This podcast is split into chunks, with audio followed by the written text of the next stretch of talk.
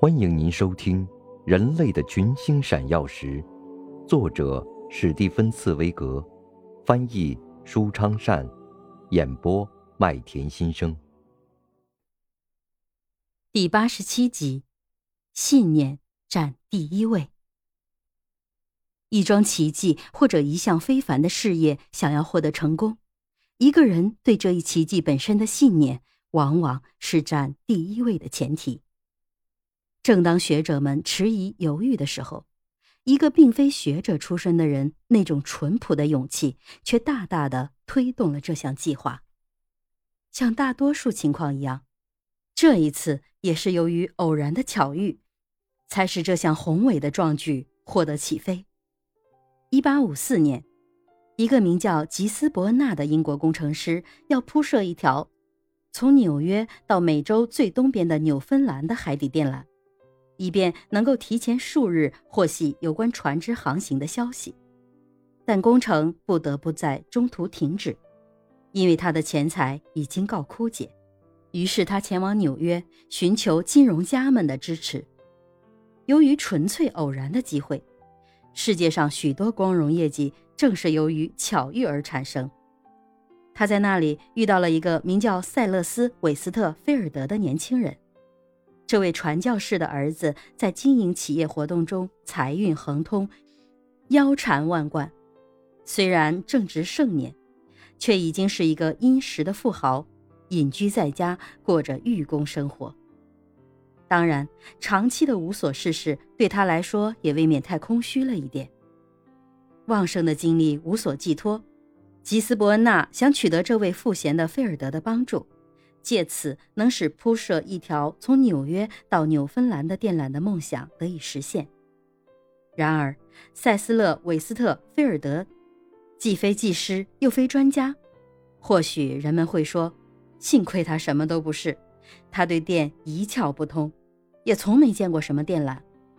但是，在这位传教士的儿子，一位富有冒险精神的美国人心中，却充满着热烈的信念。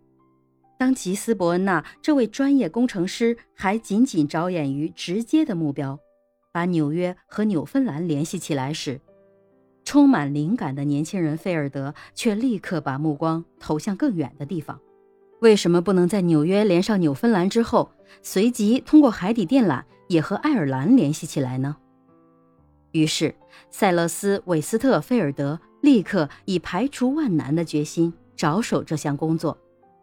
从那时起，他就毅然决然地为了实现这项事业，而把自己的全副精力和身边所有的财富都贡献出来。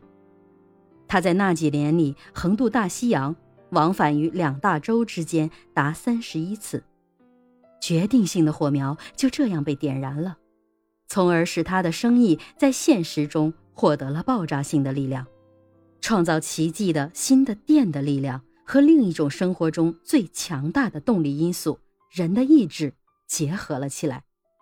一个人找到了自己的人生使命，也使使命找到了他所需要的人。